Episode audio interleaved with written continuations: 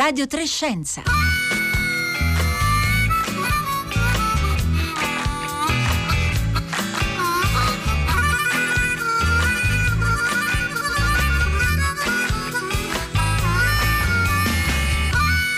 Buongiorno a tutti da Roberta Fulci, bentornati a Radio Trescenza. Rimane in primo piano il tema della sospensione dei brevetti eh, sui vaccini anti-Covid-19. Anche noi oggi toccheremo questo tema, ma lo faremo nel quadro di un bilancio della campagna vaccinale in corso. Eh, proveremo a partire da un'espressione che in questi mesi avremo sentito davvero migliaia di volte, immunità di gregge o per essere più eh, precisi, più corretti, immunità di comunità. Una un anno fa, quando i eh, vaccini anti-Covid-19 ancora erano lontani, queste parole, immunità di comunità, rispecchiavano una specie di traguardo eh, felice e definitivo. Oggi, a distanza di molti mesi dall'inizio della pandemia, eh, siamo ancora lontani eh, da questo eh, traguardo in Italia, ma lo sono anche per esempio gli Stati Uniti, pur essendo tra i paesi in cui la campagna vaccinale è più avanzata. Intanto gli esperti iniziano a cambiare un po' prospettiva perché il concetto di immunità di comunità si è rivelato in certi casi un po' fuorviante per il pubblico, come se al di sotto di quella soglia, soglia mistica, l'ha chiamata l'immunologo statunitense Anthony Fauci, come se sotto quella soglia fosse tutto inutile e non è, eh, non è così. Allora oggi noi proveremo a capire come procede la nostra eh, copertura, che cosa si muove anche circa la possibilità di vaccinare anche i più giovani, come porci rispetto alla situazione internazionale, dato che Ormai l'abbiamo capito, il contagio è un problema globale e riguarda tutti contemporaneamente. Tanti temi oggi, ma abbiamo il conforto di un ospite più che autorevole che è Alberto Mantovani. Allora aspettiamo i vostri commenti, racconti, spunti e le vostre domande per il nostro ospite, come sempre via sms e via WhatsApp al 335 5634 296.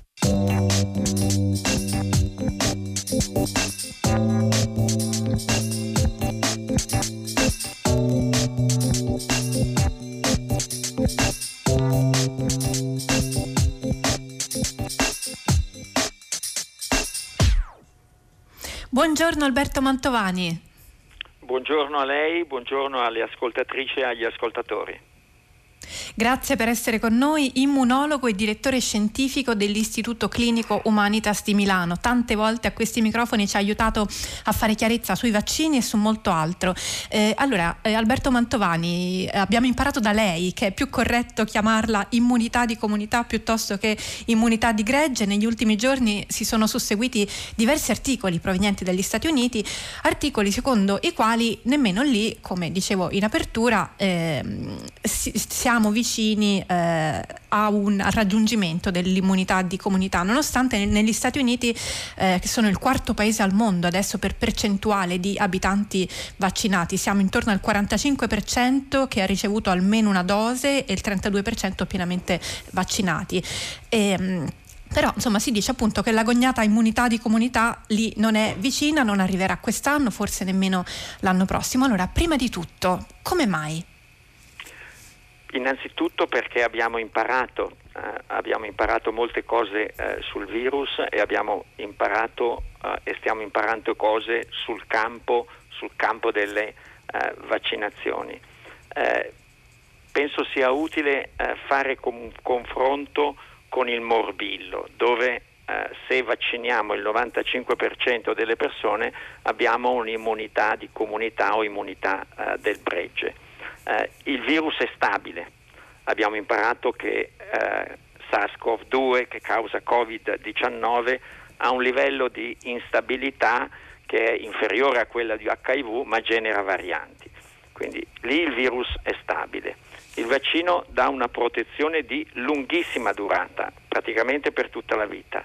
Il terzo elemento lo diamo ai bambini che hanno una risposta immunitaria estremamente effic- efficace.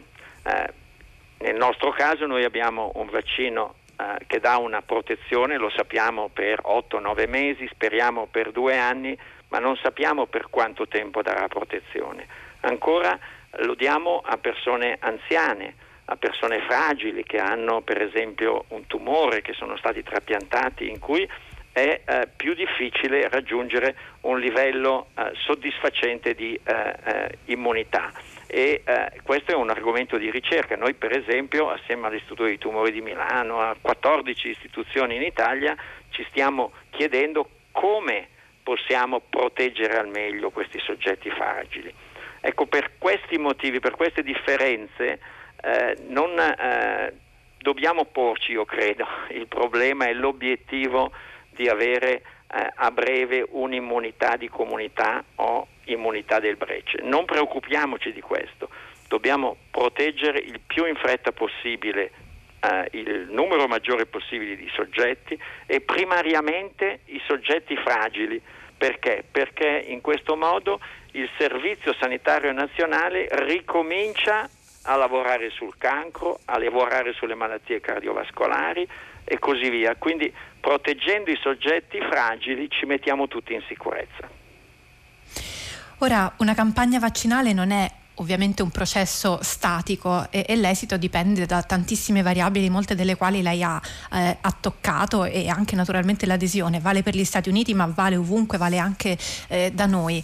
Dicevamo in apertura che Anthony Fauci ha messo in guardia un po' proprio dal, dal pensare a un sistema on-off in cui o hai l'immunità di comunità oppure non ce l'hai, anche lei no? ci diceva che forse questo non è, non è lo sguardo giusto perché ehm, secondo Fauci si è diffusa un po' l'idea che se non hai l'immunità di gregge le cose vanno male indipendentemente da quanto sei lontano da, da, da questa soglia. Non è così? Eh, no, eh, io condivido eh, ancora una volta, devo dire, l'opinione di Tony, di Tony Fauci noi eh, non dobbiamo eh, distorcere il nostro, il nostro sguardo, eh, noi dobbiamo pensare che eh, se abbiamo una soglia sufficiente di copertura vaccinale, eh, soprattutto se mettiamo in sicurezza la parte più fra- fragile della popolazione, se mettiamo in sicurezza le nostre strutture ospedaliere, beh, se facciamo questo abbiamo fatto un passo fondamentale verso tornare alla normalità. Quindi vacciniamoci, uh, vacciniamoci, uh, vacciniamoci. Allora, veniamo in Italia. Ehm, se ci fermiamo a quello che abbiamo visto finora, noi siamo più o meno sul 25% eh, della popolazione italiana che ha ricevuto una dose, eh, poco sopra il 10% sono del tutto vaccinati. Ehm, è chiaro insomma, che questa famosa immunità di comunità eh, rimane ovviamente uno scenario augurabile, però per il momento eh, ci conviene guardare a, ad altri obiettivi. No? Lei parlava di, di, di eh, una copertura che ci consenta insomma, una, una, maggiore tranquillità. Come facciamo per eh, valutare in questo momento che la campagna vaccinale è in corso, tutto sommato è iniziata da poco, per capire se sta andando bene, se le cose vanno come speravamo, se, se la copertura che abbiamo raggiunto nel frattempo dà buoni frutti? Ma io uh, penso innanzitutto uh, che uh, la campagna abbia preso il passo giusto con eh, mezzo milione di eh, vaccinazioni. Noi abbiamo vaccinato nella nostra eh, istituzione eh, circa 100, oltre 100.000 eh, persone. Andare in un centro vaccinale io credo sia l'esperienza di tutti e di chi ci ascolta veramente ehm, solleva, solleva, il morale. a me fa bene tutte le volte che vado nel nostro, nel, nostro, centro vaccinale. dobbiamo ricordare che quando ci vacciniamo eh, ricordiamoci che i vaccini funzionano, funzionano da noi, adesso ne abbiamo l'evidenza, proteggono chi è eh, vaccinato dalla malattia grave, quella che mette in crisi il sistema sanitario nazionale, eh, proteggono molto probabilmente dall'infezione asintomatica, eh, ci sono evidenze che suggeriscono che proteggono i familiari di chi è vaccinato, eh, e poi ci sono dei dati che suggeriscono che proteggano anche contro la trasmissione, ma questo è da dimostrare, molto difficile da dimostrare. C'è per esempio uno studio negli studenti del college che è stato pianificato negli Stati Uniti e che si porrà questa domanda. Alberto Mantovani, stanno già iniziando ad arrivare tante domande dai nostri ascoltatori al 335 5634 eh, 296. Per esempio, allora uno dei temi che abbiamo già citato, lei ci diceva non sappiamo ancora quanto dura questa copertura eh, vaccinale, ma ad oggi abbiamo una così si è ristretto un pochino il nostro spettro di incertezza rispetto a qualche tempo fa, cioè da quanto a quanto possiamo orientarci per dire quanto durerà la nostra protezione, anche perché questo è un punto cruciale poi per valutare eh, la protezione collettiva? I dati, I dati, che abbiamo parlano di una protezione che arriva fino a 8-9 mesi. Eh, questo vale sia per la protezione data eh, dalla vaccinazione che eh, per la protezione data dalla malattia. Eh, sulla protezione data dalla malattia è bene stare eh, in guardia, è bene che chi ha avuto la malattia faccia il vaccino, una sola dose di vaccino è più che sufficiente, questo è stato dimostrato da studi fatti eh, da noi, nella, da Maria Rescigno da noi e eh, in tante altre istituzioni in tutto il mondo. Perché dico questo? Perché eh, sottolineo questo punto? Perché i dati danesi su tutta la popolazione della Danimarca ci dicono che la protezione data dalla malattia per le persone sopra i 65 anni è solo del 47%. C'è ma è insufficiente. Quindi vaccinatevi. Eh, quindi questo è lo, eh, lo, scenario direi generale del Paese. Abbiamo preso eh, il passo eh, giusto, eh, continuiamo a vaccinarci, non rinunciamo alla seconda dose, non eh, saltiamo la seconda dose perché ad esempio andiamo in vacanza. Tante domande. Allora, eh, Margaret ci scrive eh, il rifiuto del vaccino AstraZeneca e la pretesa di scegliere il vaccino da parte di, eh, di, di, alcuni a cui evidentemente il vaccino è stato proposto e hanno scelto di rinunciare. Vorrebbe un suo parere su questo? Ma noi abbiamo eh, quattro a questo punto eh, ottimi vaccini eh, su due piattaforme, la piattaforma RNA messaggero è la piattaforma su adenovirus che sono AstraZeneca, io preferisco chiamarlo Oxford perché è stato scoperto lì, eh, e eh, eh Janssen o Johnson Johnson. Sono ottimi vaccini, ricordiamolo che sul campo, eh, per esempio in Scozia, entrambi i, i vaccini, tipi di vaccini, hanno dato una protezione nei confronti della malattia grave, quella che ci fa andare in ospedale, eh, superiore all'80%. Eh, quindi io penso sia corretta la prassi eh, di eh, vaccinare, che si prenda il vaccino che capita e questo è successo anche nella mia famiglia. Io sono vaccinato con un vaccino a RNA messaggero come operatore sanitario, mia moglie eh, è vaccinata con AstraZeneca.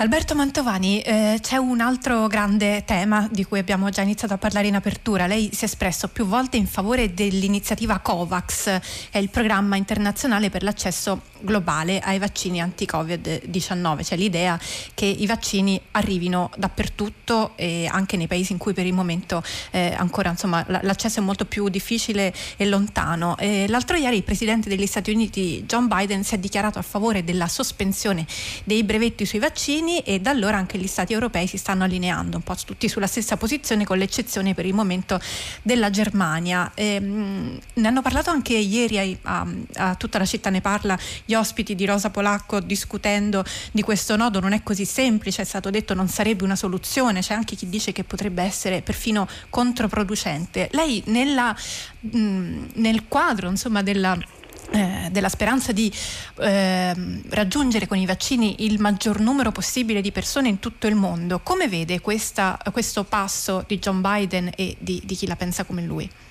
Uh, faccio un passo indietro.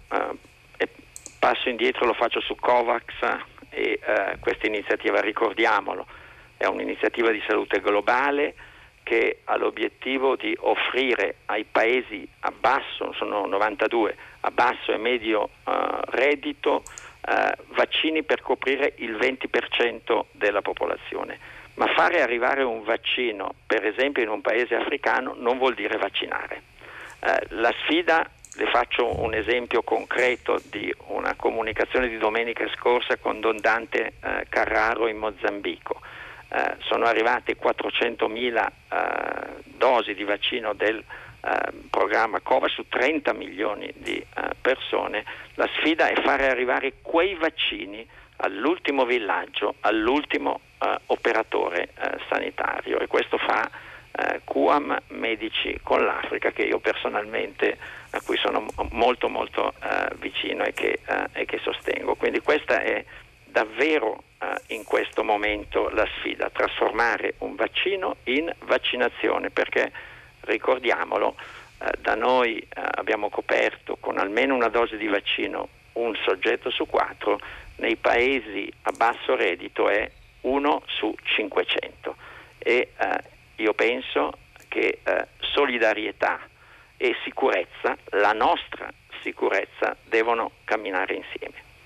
Eh, la sfida che abbiamo quindi è eh, condividere i vaccini e farli arrivare eh, all'ultimo, eh, all'ultimo, villaggio la eh, scelta diciamo così, di togliere la proprietà intellettuale sui vaccini eh, è una scelta che eh, se non è accompagnata da eh, costruzione di capacità, si usa un termine inglese, ci spiace, capacity building, se non è accompagnata da massicci investimenti in infrastrutture che per esempio in Africa producono vaccini, beh, è una scelta che eh, rimane eh, sulla carta.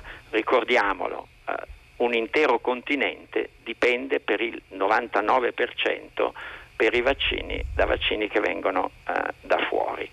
Eh, la scelta, ricordiamo però anche che eh, la proprietà intellettuale, i brevetti sono stati un grande motore di innovazione Ricordiamolo che eh, sono partiti circa 300 ipotesi eh, di vaccino basati eh, su brevetti, su cui sono stati fatti investimenti ad altissimo rischio e eh, ne arrivano a, alla fine della corsa 4, in questo momento saranno poi 5 o 6. Quindi bisogna trovare un equilibrio fra eh, la, condiv- la, condivisione eh, che è assolutamente imperativa eh, e deve essere per l'oggi e non per il domani eh, e eh, la, assicurare un meccanismo che eh, generi innovazioni e nuovi vaccini per, a servizio per esempio per affrontare nuove pandemie. Sono veramente tantissimi i messaggi che arrivano da parte dei nostri ascoltatori, allora gliene, gliene, voglio proporre almeno qualcuno. Diversi fanno riferimento ai presunti effetti avversi gravi di cui si è tanto parlato in relazione al vaccino Oxford. E, ehm, allora ci chiede per esempio Gabriella, è vero che per eh, quel vaccino AstraZeneca si dovrebbe tener conto del sesso maschile e femminile? E, e un altro ascoltatore, Patrizia, invece ci chiede un suo parere rispetto al balletto, così lo chiama, di divieti sul vaccino AstraZeneca per persone, in particolare donne al di sotto dei 60 anni, una sua valutazione su come sono andate le cose. Aggiungo se... Ehm, aggiungo io se ci aggiorna rispetto a quanto sappiamo oggi sulla causalità, eh, se effettivamente è stata verificata o no e come intervenire nei casi in cui si, verifica, eh, si, si verificassero scusate, quelle forme rare eh, che, che, hanno fatto poi effettivamente destinare il vaccino alle persone al, al di sopra dei 60 anni.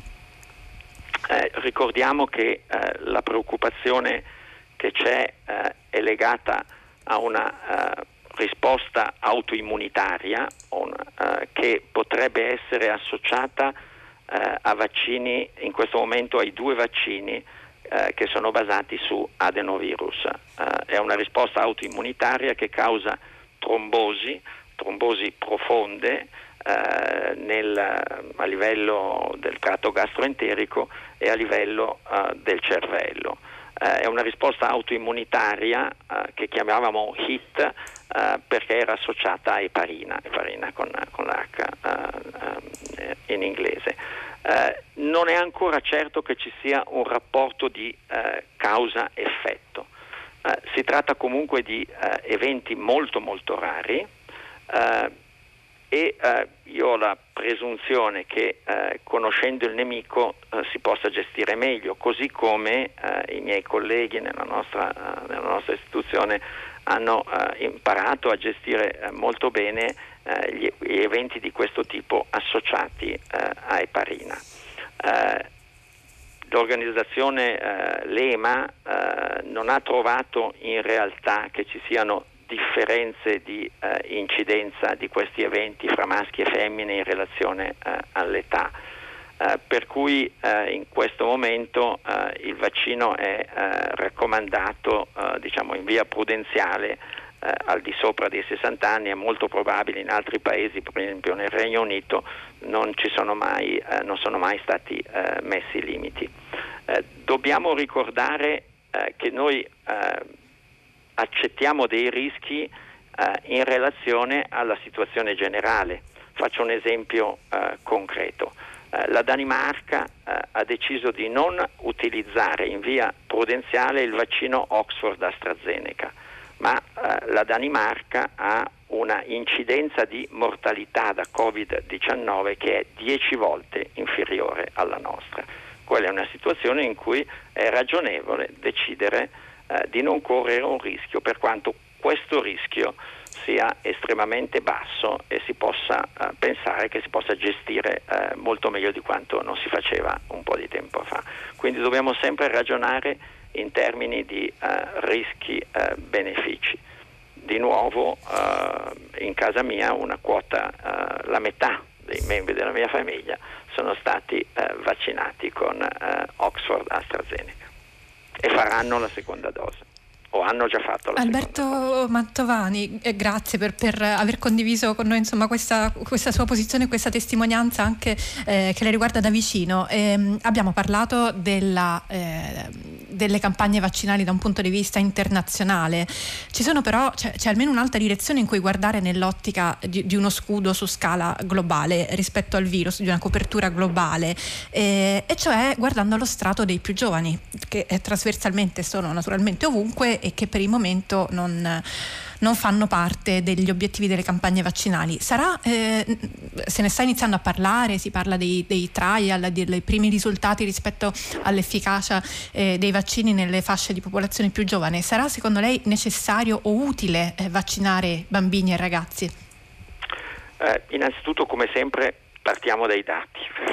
Eh, la prima è ehm, esperienza di vaccinazione di eh, ragazzi, chiamiamoli ragazzi o bambini, eh, è stata in Israele. Eh, durante la campagna di vaccinazione si sono vaccinati circa 600 eh, ragazzi o bambini che avevano malattie che li ponevano uh, a rischio grandissimo uh, se avessero preso Covid-19 ed è andato tutto bene.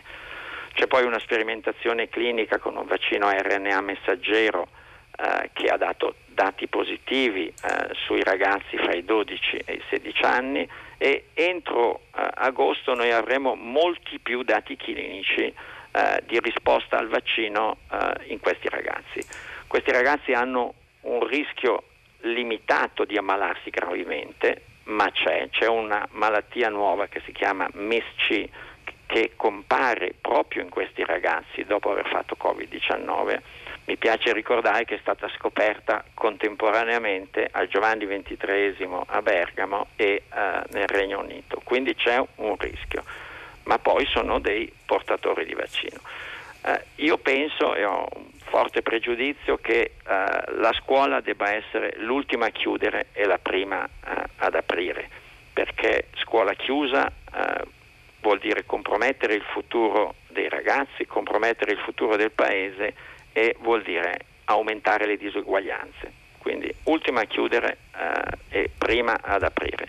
Io mi auguro che eh, si cominci a pensare a un piano di vaccinazione per l'autunno eh, per i nostri ragazzi per eh, mettere loro stessi in sicurezza, in sicurezza le loro famiglie, in sicurezza la società. Ci scrive un ascoltatore che non si firma, vorrei chiedere al professor Mantovani se è possibile fare una seconda dose differente dalla prima. Avendo fatto AstraZeneca, il vaccino Oxford, si può fare come seconda dose moderna ad esempio e un altro ascoltatore invece ci chiede come mai il vaccino di Johnson Johnson richiede una sola dose.